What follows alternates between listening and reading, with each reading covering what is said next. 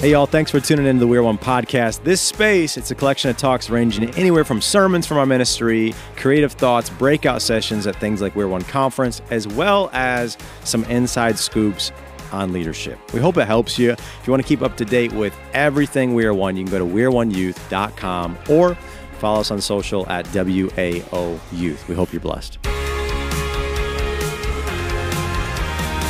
Acts chapter 10 is gonna be like a part two to the hope of history. But here's the thing.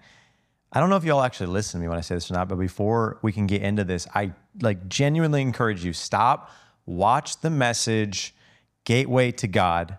And if you have not watched the extension, like I just referenced, The Hope of History, you need to watch them. I'm going to reference a bunch of different messages, extensions, a bunch of different teachings from these dangerous volumes this year. And I really just want you to go watch them all. But I'm, whenever I reference them, let's just get out of the way right now. Link in the description. It's all there, everything that you need. Stop there, watch them, take them in. Specifically, Gateway to God or the Hope of History. Because this, I'm just gonna like hop right in, and this isn't gonna make any sense if you don't do that. I wanna finish out Acts 10 and Acts 11. And we're only going to have to look at a little bit of it. I'm going to explain why. But verses 1 to 18, and then basically, if you go Acts 9, 32 to Acts 11, 18, you got the full story of all of this.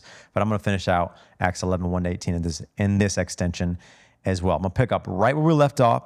Peter is at the house of this dude named Simon the tanner. Let's head right into verse 9, Acts chapter 10. Here we go. About noon, the following day, as they were on their journey and approaching the city, Peter, Peter went up on the roof to pray. Roof? Roof? How do you say it? I don't know. Put it, leave a comment. He became hungry and wanted something to eat. And while the meal was being prepared, he fell into a trance. And he saw heaven opened and something like a large sheet being let down to earth by its four corners. It contained all kinds of four footed animals, as well as reptiles and birds then a voice told him, Get up, Peter, kill and eat. Surely not, Lord, Peter said. Peter replied, I have never eaten anything impure or unclean. The voice, the voice of God, spoke to him a second time Do not call anything impure that God has made clean. See, this entire vision from God, it was addressing one issue here with Peter. It was nothing to do with the reptiles or animals or isn't it confusing how God does things? It's like, why couldn't you just tell me exactly what the problem was? I think many times God does tell us, we just don't want to listen. So he finds another way to get inside of our head. He finds a way to tell us what we need to hear because we wouldn't just listen if he straight up told us. So he gives Peter this whole vision to address his prejudice this thought that Peter thinks, even as a Christian, but he's still a Jew, that Jews are God's favorite. And what I love about this is God uses Luke, a Gentile, to record this thought process of Peter as a Jew. So, Peter, as a Jew, thinking he's God's favorite, is displayed here in Acts chapter 10. But Luke, who wrote the entire book of Acts, a Gentile, let's say, AKA not God's favorite, according to Peter, he makes sure to really reinforce this revelation. He does it in a couple different ways, but I'll tell you, all throughout the book of Acts, the revelation that God has made everything clean, meaning Jew, Gentile don't matter, Jesus. Everybody has a shot. He keeps reinforcing this. For instance, the entire second half of the book of Acts, you know what Luke did? He made sure he wrote it in a way where the first half was focused on Peter and much of the ministry to the Jews, but the whole second half is focused on the Gentiles. The second half tracks Paul and his missionary journeys to show the focus that, listen, there is no favorites. Jew, Gentile, Samaritan, uh, you know, Israel, America don't matter.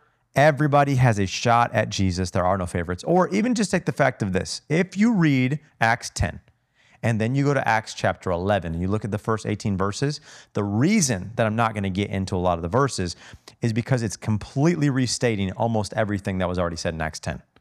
Why? Luke says the same thing twice. Why? To get it through every reader's thick skull, God has no favorites. He restates all the same details twice. He, he literally goes through, and if you look at Acts chapter 11, he restates like word for word the vision, word for word, things happening at, at uh, in Caesarea at Cornelius' house. He does it to make it clear with these details God has no favorites. I wonder if this idea of favoritism even played a role into why James, the brother of Jesus, who was the leader of the church in Jerusalem, why in James 2, he wrote what he did. You know what he writes in James 2? Very simply, I'm going to break it down. He says, Believers in Jesus must not show favoritism. You know, if you look in Acts 11, let me look at these first four verses. And here's where we kind of just breeze past this and we don't connect all these other pieces in the New Testament. But in Acts 11, we have to understand that James is there. Let me show you. Doesn't say it, but I'll break it down for you. Acts 11, verses 1 to 4. The apostles and the believers throughout Judea heard that the Gentiles also had received the word of God. Meaning, in Acts 10, Peter goes to Cornelius' house with Gentiles and they received it. We know they received it because you'll get to the end. The Holy Spirit drops. It's awesome. So when Peter went up to Jerusalem, catch that. Peter goes to Jerusalem. I'll break it down. The circumcised believers, meaning the Jews, criticize him. They're like, Bro, you went in the house of uncircumcised men and ate with them? Starting from the beginning, and this is why I'm not covering all the verses, because he just reestablishes everything. Starting from the beginning, Peter told them the whole story. So that's not why that's why I'm not going to break down. I'm, I'm going to give a little bit more here in a little bit from Acts chapter 11, but he completely restates it all. It says here, did you catch it? That he's speaking to the believers and the leaders of the church in Jerusalem. Why does that matter? Because if you go to Acts chapter 15, it shows us somebody who was there in Jerusalem who is the leader of the church. Who? James. Why does that matter? Acts chapter 2. James speaks about favoritism. So let's just speculate. Is the reason that he spoke about favoritism because in Acts 11, Peter comes back and he's like, guys, you're not going to believe this. Just like happened with uh, like what happened with us with the Holy Spirit dropping, it just happened with a bunch of Gentiles in Caesarea. This dude Cornelius, yeah, he fell on his knees. It was crazy. I was like, get up, I'm just a man. His whole family's there. They're all gathered. The Holy, I'm preaching. The Holy Spirit shows up, and God doesn't show any favoritism.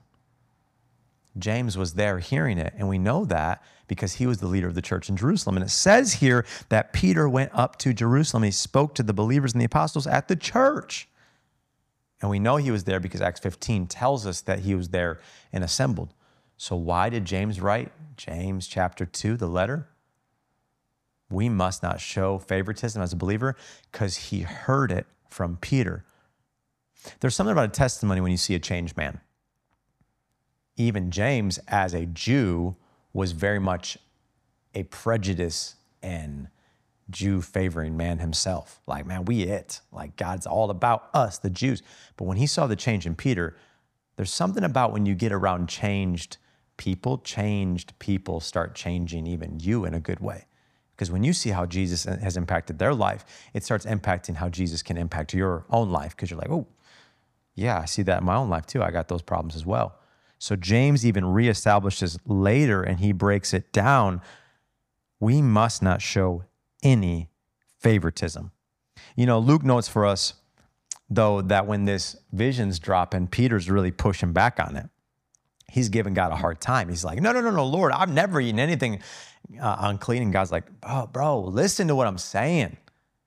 And so we understand that he has to get it in Peter's thick skull. How many times? Verse 16, Acts chapter 10, it says, This happened three times. Three times God had to keep establishing the same thought. You're not getting it. And immediately, then after finally the third time, he's like, okay, Peter's got it. Immediately the sheet was taken back to heaven. This happened three times. God does things with Peter in threes a lot. Peter denied Jesus three times, and and and Jesus said, He's listening, before the rooster crows, you'll deny me three times. It was already established. Peter was going to do it. He denied him three times. And then after he denied him, he's he's there at the seashore going back to fishing. He's like, I'm, I, don't, I don't know. I'm done with this whole Jesus thing. I don't even know if I can do that. I can't lead this church. I can't follow Jesus. I can't. I messed this up. Cut a dude's ear off right out of the gate here when Jesus was taken. Next thing I know, I denied him. I said I'd never leave him. I left him. And so Jesus shows up and he, he reinstates him, the Bible says, to faith And also, then we see now, here he is to the ministry. And, and in John chapter 21, he asked him this question three times to reinstate him. Three times he denied, three times he's asked a question to be reinstated. We now see here in Acts chapter 10, three times the vision has to be poked at. No, Peter, get it, bro. When Jesus, though, three times asked him this question, Do you love me? Peter, do you love me? Peter keeps referring, uh, referencing, Yes, Lord, you know, like you know all things. You know that I love you. Peter, do you love me? Yeah, Lord, you know I love you. Peter, do you love me? You know I love you. Like, Lord. And then it says Peter's feelings were getting hurt. Lord, you know that I love you. But what does Jesus keep saying back to him every time he's asked the question? Do you love me? Yes, I love you, Lord. How does he know if Peter's going to love him?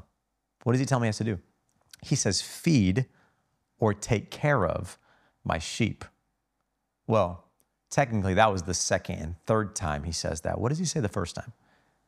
The first time he says, feed my lambs. Why? Why does he say the first time, feed my lambs, but the second and third time, feed and take care of my sheep? What's a lamb? A lamb is a young, is a baby sheep. Just speculate with me.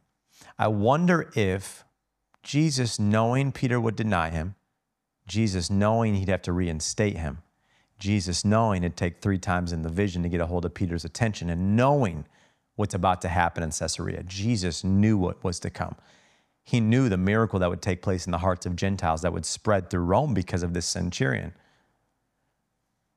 I wonder if he started with saying, Feed my lambs, a lamb being a baby sheep we would reference the idea of sheep being believers. We are as like as a pastor, I look after God's flock, his sheep, his believers, the body of Christ. I wonder if Jesus the first time said feed my lambs and then said feed and take care of my sheep because it wasn't just about in general taking care of the body of Christ. Peter in general looking after the sheep.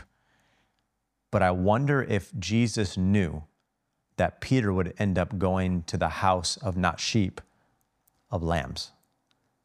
This, this family, as Cornelius and his family gathered, friends gathered, soldiers gathered, they're all there. They're brand new to it all. They weren't sheep.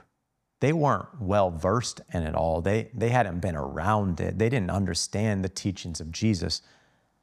They were just baby lambs. And I, I just have to speculate a little bit. I wonder if the reason that they were asked is because in verse 27, when Peter shows up to preach, the essence of who they were was not sheep, but it comes back to what Jesus said in John 21 feed my lambs. So, what did he do? Peter shows up to preach. And what's that? To feed the lambs. Why was this such a big deal, though, that Peter specifically goes to this man's house?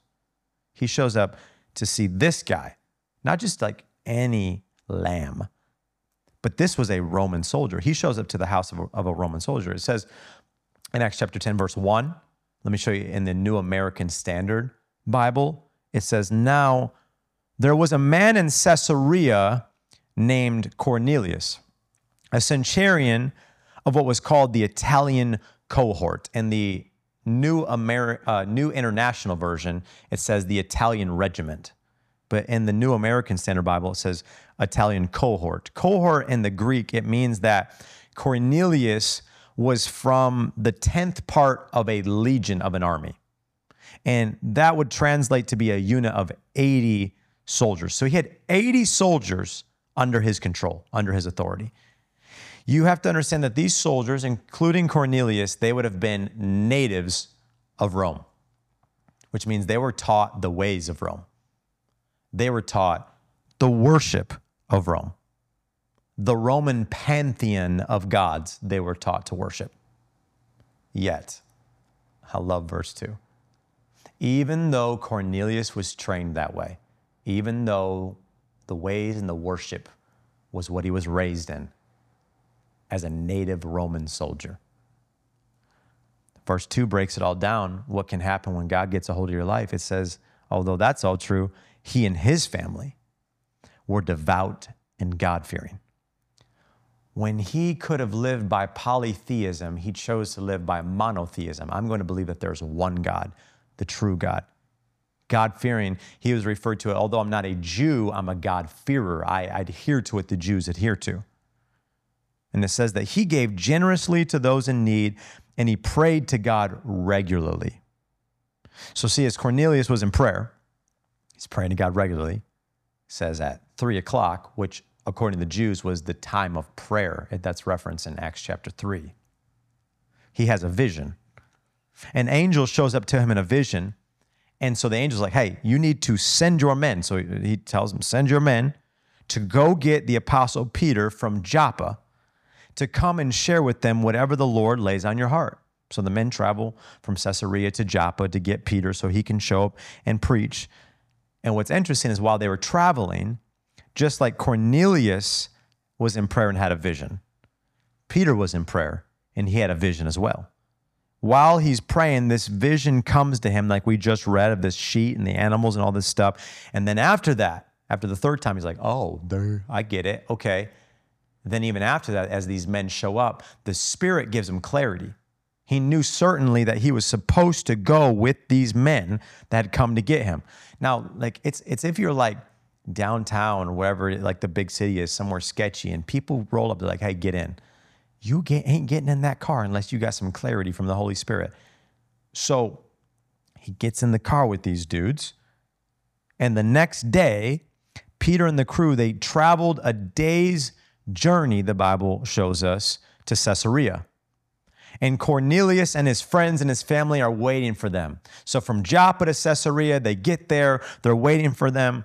And it says in verse 34 Then Peter began to speak. Um, every time it just says Peter opens his mouth, it just sketches me out a little bit because you just don't know what's going to happen with the dude. But remember, he's full of the Holy Spirit. And you see a change in his life, so much change this much change you see. This is what the Holy Spirit can do. What's the first thing that he wants to confess? He wants to make it clear that he had sinned and that he was prejudiced. Look at this. He said, I now realize how true it is that God does not show favoritism. The first thing he wants to talk about when he gets there was listen, I, I love this. Y'all didn't know I was prejudiced, but I was prejudiced. Y'all didn't know that I thought Jews were favorite. I could have just hit it and pretended like it wasn't in my heart, but I'm actually going to be very honest with you. And I'm going to tell you exactly what I was thinking because the Lord can know what I'm thinking anyway. So I might as well just be honest with it. See, what I've learned in all my years of preaching, preaching God's word for quite a few hand, like quite a big handful of years now. I've learned that as I get God's word inside of me, I'm not just getting ready to release it or reveal it to people that they would be impacted by it, but as I minister to people, I'm ministered to by the word always. Meaning, I open up the word on my own time with the Lord. But even while I preach it, even right now, I'm telling you, there's things that are coming into the framework of my mind that I'm going, oh, sheesh, this is something I need to do right now. This is a way that I need to grow right now. God reveals his word to me that brings such revelation even as I'm ministering to people. So as Peter continues to share, you know, he's being honest and then he gets into the good stuff. He's like, "Let me talk about the anointed Jesus." The one who died, the one that rose again, the one who was prophesied about. Like he's getting into it. He wants to make it clear to them who Jesus is. But then he gets into verse 41, and there's something very specific while, why he was brought there. Why was it important that Peter came that he wants to make it specific? He says, let me make it clear. Verse 41 He was not seen by all people. Jesus, not everybody saw him. Who did? But by witnesses whom God had already chosen. Oh man, by us. Can you imagine being able to say that? That you were one of the witnesses chosen by us who Jesus ate and drank with after he rose from the dead. See, God knew what people, who to choose to be witnesses of that time that would see his son Jesus that they would stay true to the very end, no matter what would come against them opposition, persecution, bad days, getting over their prejudice, whatever it was. God knew who to choose that would be able to see and hear, taste and see that the Lord is good, so that they would continue to the very end, making it clear that Jesus is Lord. If, if you if you watch the the extension that I told you at the beginning, stop and watch. But hopefully, if you already watched it, the hope of history. Here's the moment now. I'm going to read to you next that I break down in that extension that Luke sets up. The end of chapter 9, he references Peter to set it up for chapter 10 to get to the very end of chapter 10. Uh, this is the hope that Luke is writing about, verse 44. While Peter was still speaking these words, the Holy Spirit came on all who heard the message. And the circumcised believers, the Jews, who had come with Peter, they're like, whoa. They were astonished that the gift of the Holy Spirit had been poured out even on Gentiles. That word even is key because it's like, whoa, okay, yep. Jesus said we were supposed to go and and we were supposed to go into Jerusalem and Judea and Samaria and the ends of the earth. Okay, even Gentiles. Wow, we were wrong. We were prejudiced. Wow, we were so off. Even on Gentiles. For they heard them speaking in tongues and praising God. See, this is such a powerful moment in church history, not only because they were filled with the Holy Spirit, as a lot of different chapters in Acts refer to, but very specifically, Luke writes this to show us that they begin to speak in tongues, that the Gentiles now are speaking in tongues. I talk so much more about this the power of the Holy Spirit, being filled with the Holy Spirit, speaking in tongues, and the extension, the product of power. But let me just uh, give you like a short little something to break this down here. Speaking in tongues comes, from the Greek word glossolalia. Now, if you were to break down glossolalia, it means that it's an actual language that's given. Let me just make this clear for you here. It is a, not a language that you can learn, and it's not a language that you can earn. It can only be given and received by the Holy Spirit. See, a lot of people, they try to argue that speaking in tongues, they'll either try to say, well, it was only for the time of Acts, or they'll try to say, well, Acts chapter 2, they it was like it was languages that people received that were actually other like foreign or like human languages that were spoken so that other people could get the message they re- could receive it. Yes, in Acts chapter 2, that's completely true. And number 1, yes, that can still happen today. People try to say it's only for that time. No, it can happen today. I, I talk about this in my sermon, the, the Promise of Power. That absolutely can happen. I have seen it. I have heard stories of it happening, number one. But number two, let me make it even clearer that Acts chapter 2 is not the only account and the only thing we can go off of. Right here, Acts chapter 10. It's important that we have this today because this was showing us that when they were doing it, it's not like Acts chapter 2. It, they weren't speaking in other human languages that people could hear and understand, like the, the phenomenon and this moment that happens in. It was supernatural in Acts chapter 2. But see, this is important for us to get because there was no human language being spoken here. Because a foreign human language being spoken, like, like happened in Acts chapter 2, it wasn't necessary in this case. Acts chapter 2 is for that case. But in this case, you realize that everybody at Cornelius' house spoke in Greek, right? Peter preached in Greek, right? So there was no need for it to happen like happened in Acts chapter 2. They could all understand very clearly. See, uh, in Acts chapter 2, when it happened, they were like, whoa, they're speaking our language, but they, they don't speak our language. How is this happening? Clearly, everybody there spoke Greek, so there wasn't a need for it.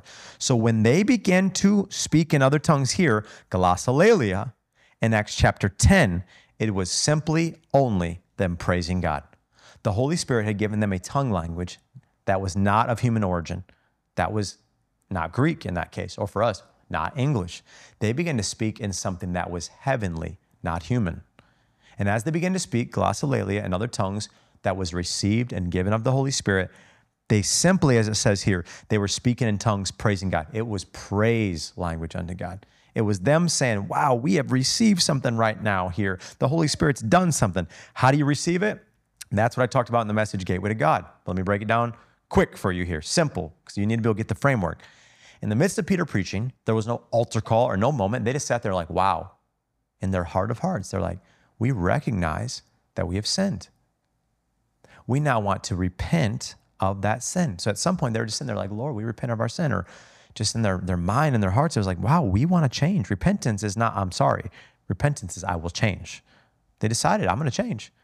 So they recognized their sin, they repented of their sin, and then they received the forgiveness for their sin. But not just that. What happened here? What did Peter say? They start speaking in other tongues, which means they also received the fullness of the Holy Spirit. Then he continues after he sees this. He's like, whoa, this is like, it's usually like you repent and you're baptized, and then maybe, or does God not have an order? Like, how, how does God do things? I love that. God does what he wants to do. But you can see the evidence of the Holy Spirit on somebody's life. No matter how God wants to do it, you'll see the evidence of the Holy Spirit. So, verse 46 then Peter said, Surely no one can stand in the way of their being baptized with water. It's like clearly they want to follow Jesus because the Holy Spirit isn't going to fill somebody who isn't already claimed and bought and covered in the blood of Jesus. So they have received the Holy Spirit just as we have. So he ordered that they be baptized in the name of Jesus Christ. Look at this last verse, verse 48. This is this is where we'll end. This is just important for us to grasp as Peter is going to eventually in chapter 11 go back to Jerusalem. It says, Then they asked Peter to stay with them for a few days. Why does that matter? Because you can see the difference in verse 28 when Peter first shows up to Cornelius' house versus after the Holy Spirit's dropped in verse 48. 28 and 48. Look at these two verses. Verse 28. He said to them as he shows up, You are well aware that it's against our law for a Jew to associate or visit a Gentile. He's like, listen, I ain't even supposed to be here right now. Holy Spirit told me to come here, but I'm not technically supposed to be here. You get it? Verse 28. But look at after the Holy Spirit shows up, verse 48. We just read it. Then they asked Peter to stay with them for a few days. Peter goes from describing to them that he's not even supposed to be there to staying with them for a sleepover for a few days. This is what the Holy Spirit can do. He can take people that are enemies and make them best friends. He can take people that are completely against each other and he can bring them together in unity. This is what the Holy Spirit does. He goes past people groups, he goes past backgrounds, he goes over religions, and the Holy Spirit draws all men unto the Son Jesus. And Jesus then draws all of us to the Father. This is the way, the truth, and the life, Jesus. This is the Holy Spirit drawing us towards that way, that truth, that we might have life. So, right here, they're having their sleepover for a few days. It's a good time. I don't know. They watched some scary movies together, brought, pulled out the blankets and popcorn, whatever it was, had a good time. And then after this, Peter travels back to Jerusalem as I read to you earlier, the first four verses of chapter 11, he reports back everything. He breaks it down. He tells the story all over again. You're never going to believe what happened in Caesarea. This is crazy. And look at verse 15. I'll read the last three verses of this section to really cap off Peter's moment here. He says that as I began to speak, the Holy Spirit came on them, and he, um, as he had come on us at the beginning. So he's like, hey, remember what happened to us in Acts chapter 2? Same thing happened right here. It just happened. It's crazy. Then I remembered what the Lord had said John baptized with water, but you will be baptized with the Holy Spirit. So if God gave them, he's like, listen, y'all, I, I didn't even believe myself. It's crazy. But if God gave them the same gift he gave us who believed in the Lord Jesus Christ, who was I to think that I could stand in God's way? When they heard this, they had no further objectives, objections because they were giving Peter a hard time. They're like, bro, what are you doing associating with Gentiles? But when they heard this, they gave Peter no further objections. And they praised God now, saying, So then, even to Gentiles. I imagine after that, they were like, We got to stop saying even. We just got to say, You know what? Man, God can do this with the Gentiles. God can do this with the Jews. God can do this with the Samaritans. But one more time, they say, Even to Gentiles. God has granted repentance that leads to life. The door was opened. I mean, after this moment, it's open for the Gentiles and it's about to explode. They're like, you know what?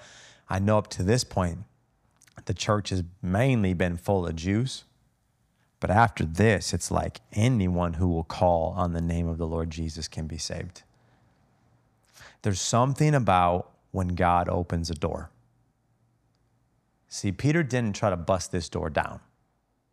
If anything, many times I've found like we have to be convinced to go because we're a little bit we're a little bit nervy. We're a little bit scared.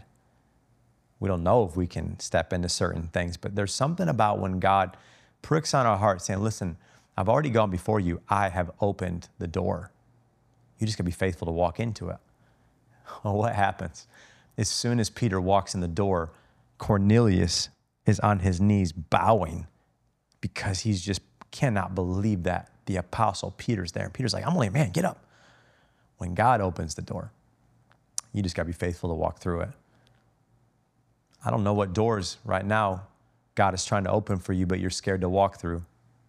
Or maybe for others, what doors you're trying to bang on and bust down that God never asked you to. But I want you to know that if you will remain in Him, meaning when we abide in Jesus, it's about getting in His presence, praying, hearing His voice, and then trusting Him past that to simply walk out what He says. That's the hard part. Hearing Him, people think, oh, I can't hear God's voice. I don't, does He speak to me? Hearing Him's not the hard part. Trusting and obeying what He said is the hard part. But I want to tell somebody listening that if you will do that, if you will walk through open doors, you will see the power and the presence of God fall on people and on circumstances that you are stepping into that could only be God. What you would try in your own might to see happen, that will never happen when God opens a door. Isaiah 22 22, he says very clearly, the prophet writes that he opens doors that no one can shut, and he closes doors no one can, can, op- can open. When God opens a door, trust me, walk through it because you will be used for things you never thought possible through the power of the Holy Spirit. So, Holy Spirit, we right now lean into you. I pray for open doors. I pray that, Lord, you would open doors that no one else could shut if they wanted to. I even pray that you will shut doors that, Lord, aren't supposed to be opened. Would you lead us into all understanding to know, Lord, what you're doing, the difference, and to trust you and obey you to step through? Open doors for the gospel to go forth. Open doors, Lord, for the power of your Holy Spirit to meet the lives of people. I pray for open doors in hearts.